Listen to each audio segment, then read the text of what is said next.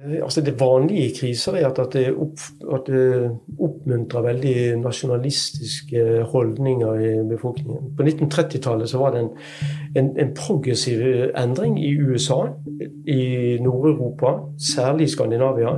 Men det dominerende bildet var jo autoritære regimer som enten var ved makten eller kom sterkere til makten. Og Det er alltid en fare i enhver krisesituasjon.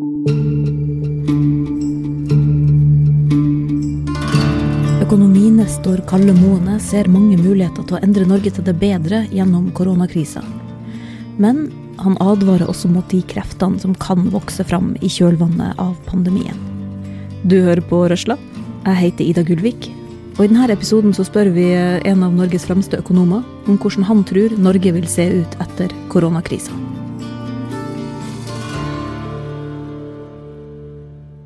Velkommen, Kalle Måne, professor emeritus i økonomi ved Universitetet i Oslo. Og liksom det nærmeste vi kommer en økonomkjendis, som vi kanskje ikke har så veldig mange av. Eh, veldig hyggelig at du kunne ta turen til studio på tross av liksom, pandemi, krisetiltak og sånn. Det er fint at du tør å være her sammen med oss.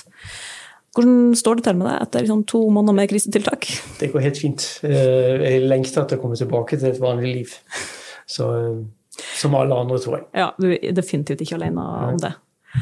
Nå har vi på en måte fått eh, krisa litt sånn, eh, fått litt overblikk over den. Eh, hva tenker du om den nå? Det, ser det ut som en, sånn, en krise blant mange andre, eller tenker du sånn å, herre fred, dette er et eget kapittel i historiebøkene? Eh, det er definitivt ikke en krise blant mange andre. Eh, det er en krise som er veldig spesiell på flere måter.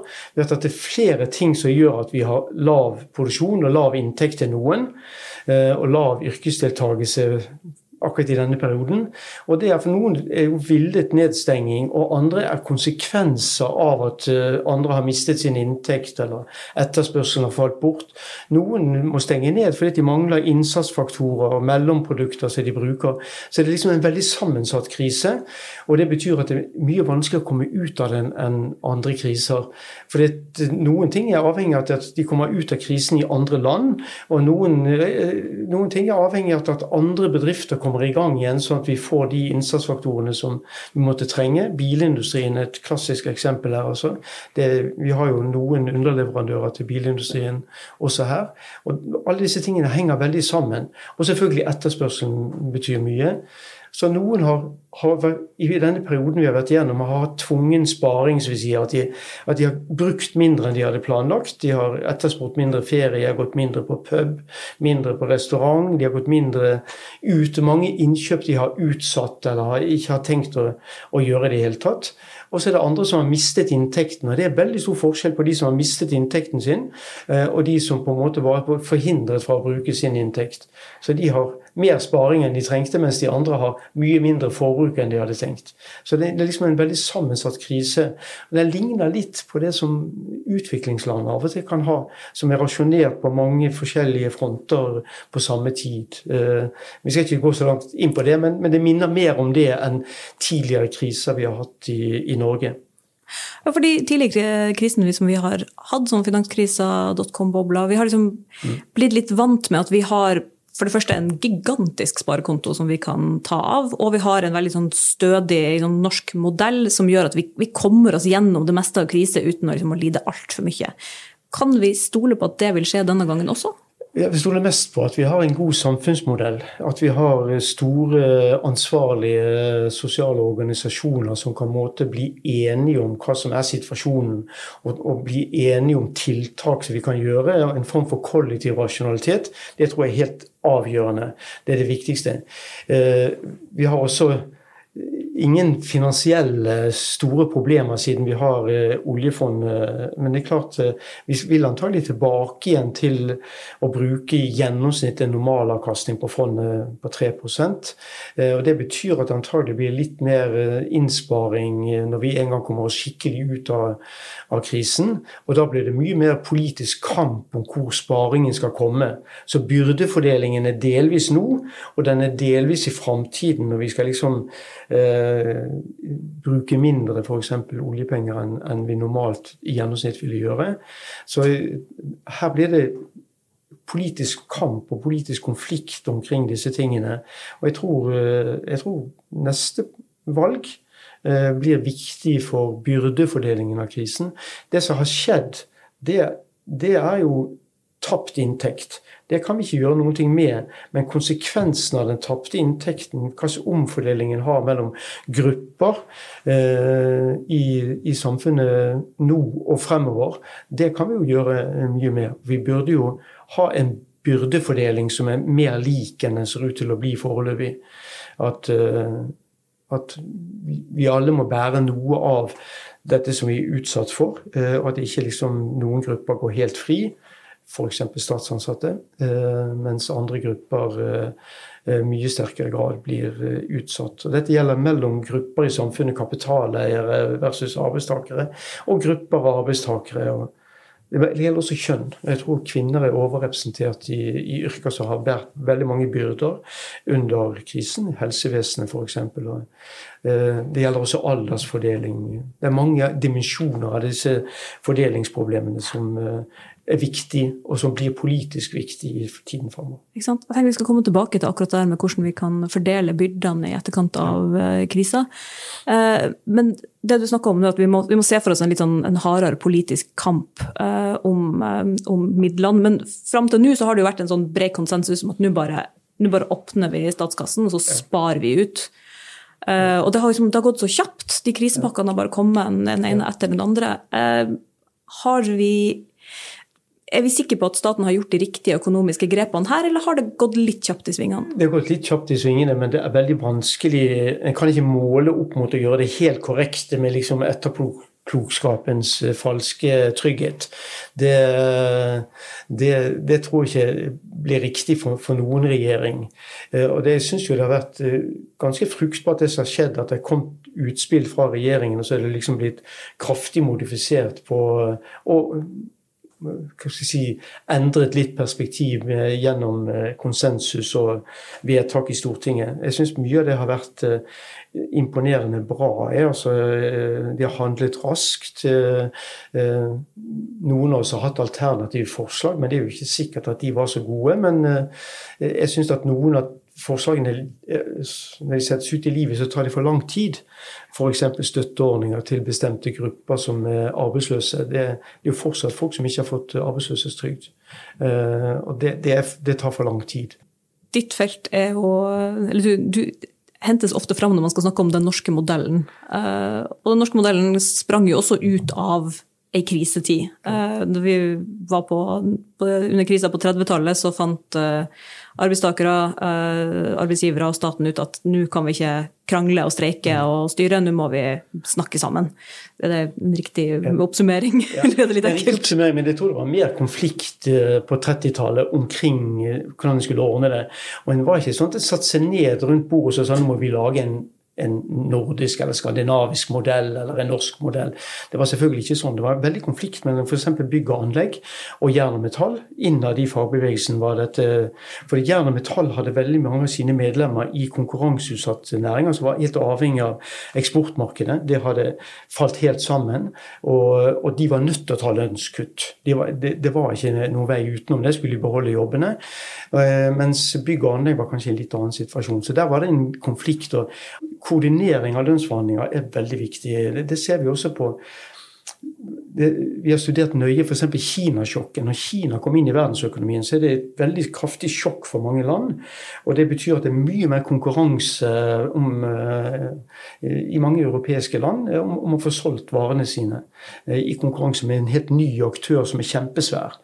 Og, vi ser dette at de landene som har koordinerte lønnsforhandlinger, noe som ligner litt på Norge, Norge er et av landene, de har mye mindre konsekvenser, arbeidsløshetskonsekvenser av uh, som vi sier. Og det samme vil det være nå med pandemien. Nå har vi ikke fått studert det så nøye, men der er en mye flinkere til å fordele konsekvensene. For en ser hele lønnsstrukturen under ett. Eh, og Det er det som er viktig med koordinering og den norske modellen, sett fra arbeidstakernes side, tror jeg. I sammen med selvfølgelig velferdsstaten og de andre tingene. Så den vil faktisk gjøre oss liksom eh, bedre rusta til å komme gjennom denne krisa nå også? Det tror jeg absolutt. Jeg tror kollektiv rasjonalitet eh, Kollektiv rasjonalitet ligger innebygget i vårt system, og det som vi trenger, er kollektiv rasjonalitet. Fornuft, fornuft sett for en bred gruppes interesser. Men dette er også en, sånn, en tillitsbasert modell på mange måter. Og vi ser jo allerede kanskje at enkelte vil utnytte noen av de tiltakene ja. som har kommet, og permittere ansatte som ikke trengte å permitteres. Liksom, er det en uunngåelig svakhet liksom, med den modellen? Eh, jeg vil si tja. Eh, eh, eh jeg tror det er litt en myte at modellen er basert på tillit. Tillit sprang ut av modellen. Det var, for det var små forskjeller. Vi levde ganske le, like liv. Det var ikke sånn at tillit var en forutsetning for modellen. Den Kom som en, tilliten kom som en konsekvens av måten vi organiserte oss på. Og, Det som jeg tror er viktig, er at, at eh, f.eks. fagbevegelsen har et ris bak speilet. At det er ikke sånn at tilliten er blind og naiv. Tilliten er rasjonell og fornuftig. For hvis en ikke følger avtaler, så har en også et ris bak speilet. Og det er viktig, og det vet, eh, det vet eh, fagorganiserte veldig godt. Og, men, men, høyresiden har litt lett for å glemme dette, eller vil gjerne ikke framheve så mye de aspektene. Men en kombinasjon av liksom at en har noe å fare med. En har makt til, til å bruke hvis noen misbruker dette. Eh, det som en er blitt enige om. Det du spurte om, om selve støtteordningene kan jo i noen grad bli mis, misbrukt. Jeg syns kanskje regjeringens forslag, eh, selv etter at det er blitt eh, ordnet eh, med litt mer sjenerøse ordninger på Stortinget, så syns jeg at det viser mindre tillit til lønnstakere enn de viser til næringslivsledere. Det, det, det ser ut som det er mer betingelsesløst, de støtteordningene som gis til næringslivet. Og de er kanskje ikke helt gode, den ordningen som gis til næringslivet. At det er en slags belønning av å få en ekstra nedbemanning av f.eks. arbeidskraft eh, osv. Det hadde vært mer fornuftig å gi dette i noen grad som lønnsstøtte, f.eks. Kutt i arbeidsgiveravgiften kunne en har gjort. En kunne også hatt uh, ordninger som at en hadde sjenerøse lån til næringslivet. Som det var, intensjonen var å, gi etter den gjelden etter noe tid, men bare hvis de oppførte seg i tråd med intensjonene. Det kunne det også vært gjort. Og alle disse tingene var fremme i diskusjonen, uh, vet jeg. Uh, noen av forslagene var, kom fra vårt miljø, og andre har sikkert sagt lignende ting. Det, det, er så opplagte ting at en, at en, ønsker å ha et lite grep om folk, så de ikke Blind tillit er aldri bra. Blind tillit oppfordrer litt til misbruk, eh, og, og, da ødelegger den også for den gode tilliten. Så, så det skal være en passe, en passe blanding av tillit og eh, hva skal jeg si, bruk av eh, mottiltak dersom er misbruk av tilliten. Det er mange som snakker om de mulighetene som også ligger i ei krise. og Du har også skrevet en kronikk der du snakker om en, altså, at koronakrisa gir oss mulighet til å rette opp en del ubalanser i den, det norske samfunnet. Og Du har bl.a. pekt på at vi nå har sjansen til å løfte de lavtlønte i ja. samfunnskritiske yrker. Liksom renholdere, butikkansatte, helsearbeidere. Men kan du bare fortelle litt, hvordan tenker du at vi kan gjøre det sånn konkret? Ja, Vi er vel kanskje på luften i en kanal som er knyttet til de som kan gjøre noe med dette konkret. Det er jo prioriteringer i forbindelse med lønnsoppgjøret. Det litt, det må være litt eh, flau smak i munnen å se at de aller viktigste jobbene, iallfall i Oslo, har de dårligst betalte øh, jobbene. Det er, det, det er Jeg, jeg syns det er jeg har ikke lyst til å gå ut på altanen og klappe. Jeg, jeg, har mer lyst til å oppfordre folk til å rette opp den åpenbare skjevheten som dette representerer. Uh, at en, en, ser hvor viktig disse oppgavene er, så må de også lønnes uh, i samsvar med det. Og det, det, kan LO være med å gjøre noe for. Blant annet. Oppgradere noen av disse tingene. Noen av yrkene er kvinneyrker. De har normalt vært veldig vært svake i forbindelse med lønnsoppgjørene. For det er ikke like lett i helsesektoren å true med streik og konflikt. Og alle vet det. De eh, har, det er eh, yrker som er besatt av folk som har lyst til å gjøre en god gjerning. Og de har aldri lyst til å være i konflikt. Og det er jo litt dårlig gjort å straffe de som eh, innretter livene sine på den måten. Og vi har sett hvor viktig de er under krisen. Men kommer vi til å huske det, da? Jeg tenker, så, vi snakka også om at det skulle være så masse endringer etter finanskrisa, så var det liksom bare back to business as usual etterpå? Ja, altså, jeg, jeg, du kan ha rett i det. Jeg, det. jeg, vet ikke svaret på det, men det går jo an å minne hverandre på det. Eh, som vi gjør nå, eh, og som vi kan gjøre igjen og igjen. Eh, at eh, slik bør det være. Eh, Og det det er jo bare et prinsipp om, om uh, mindre forskjeller. Vi, vi, snakker ikke om at disse skal liksom endre lønn sånn at de kommer nødvendigvis på topp, eller noe sånt, men at, de, at de kommer mye nærmere gjennomsnittet. Så, men jeg bare si, si en, en, en, annen ting. altså Det er jo, det er, jo eh, det er liksom faren for at den krisen kan bli brukt som at liksom, vi lever av privat sektor, mens offentlig sektor er en forbruk av verdier, mens de skapes i privat sektor. Er et, et, et falskt bilde, har alltid vært det.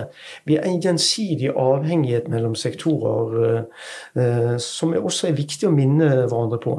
Og De som liksom ikke helt får tak i dette, de kan jo tenke seg hvordan det ville være uten et offentlig, offentlig helsevesen under denne krisen. Uten et finansdepartement som griper inn. Uten andre offentlige institusjoner. Det, ikke, det, hjelper ikke hvor mye aluminium du produserer. Du får ikke bøtet på at det er dette vi trenger. Det er en gjensidig avhengighet. Verdiskaping avhenger av både offentlig og privat virksomhet. Og det er like verdifullt, minst, vil jeg si, det som skjer i offentlig sektor som det som skjer i privat sektor.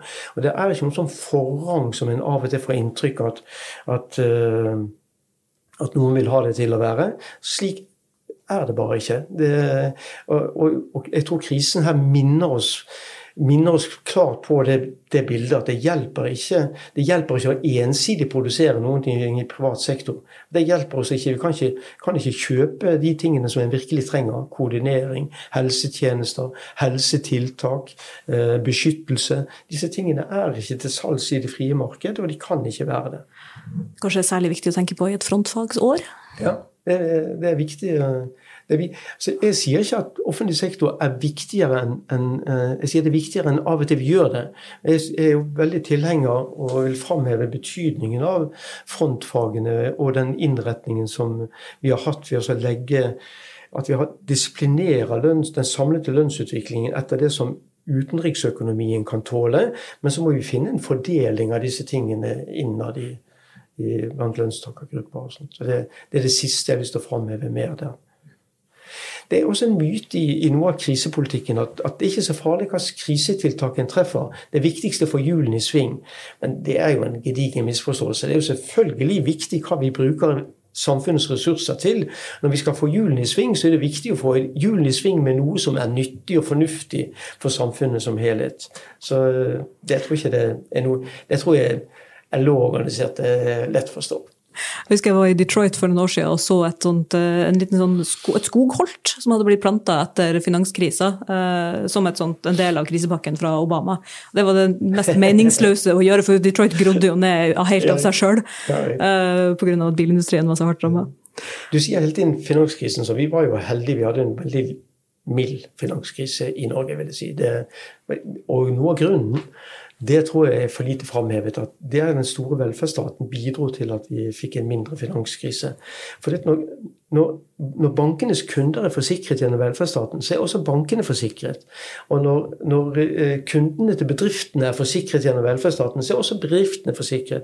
Så disse tingene syns jeg har fått for lite ære av disse tingene. I tillegg hadde vi en ganske god økonomisk politikk som mestret kriseutviklingen eh, samtidig som du trekker fram mulighetene vi har til å endre samfunnet uh, nå, så advarer du også om at krisa kan få mer uheldige konsekvenser. Hva er det egentlig du er bekymra for her? Mm, eh, mange ting.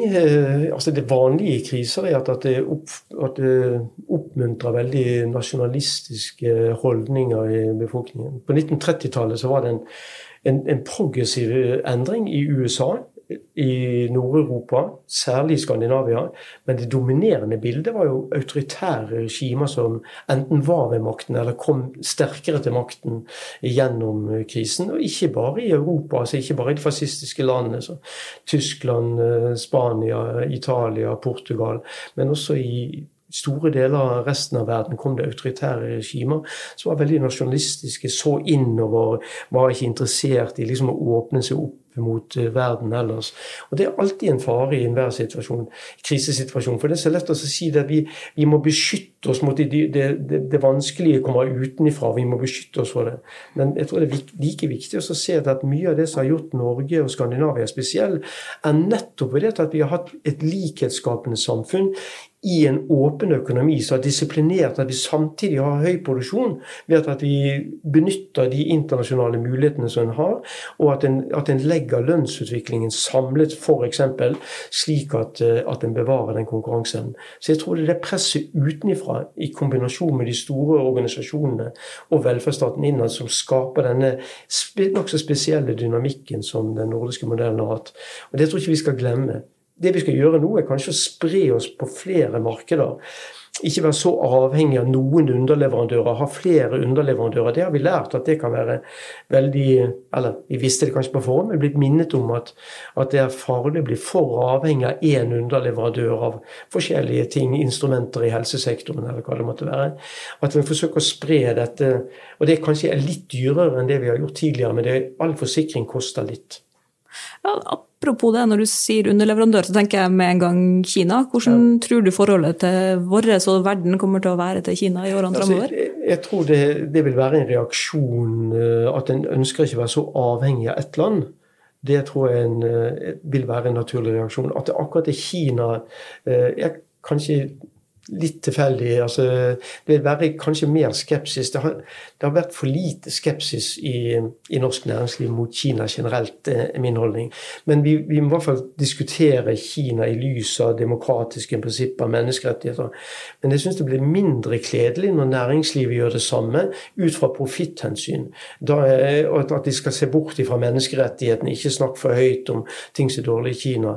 Så jeg syns det er den dimensjonen, i tillegg til at vi ønsker å spre Eh, avhengigheten på flere markeder, for det er en slags forsikring. Jeg skal og runde av. Eh, jeg har lyst til at du skal ta på deg liksom spåmannshatten. Eh, ingen av oss vet så veldig mye om hvordan samtida kommer til å se ut, men vi kan prøve litt sånn kvalifisert gjetning. Hvordan ser Norge ut etter koronakrisa, i verste fall? I verste fall så har vi en, en litt langvarig stagnasjon, og der vi har i mindre grad eh, blir enige om hvordan vi skal fordele de reelle byrdene.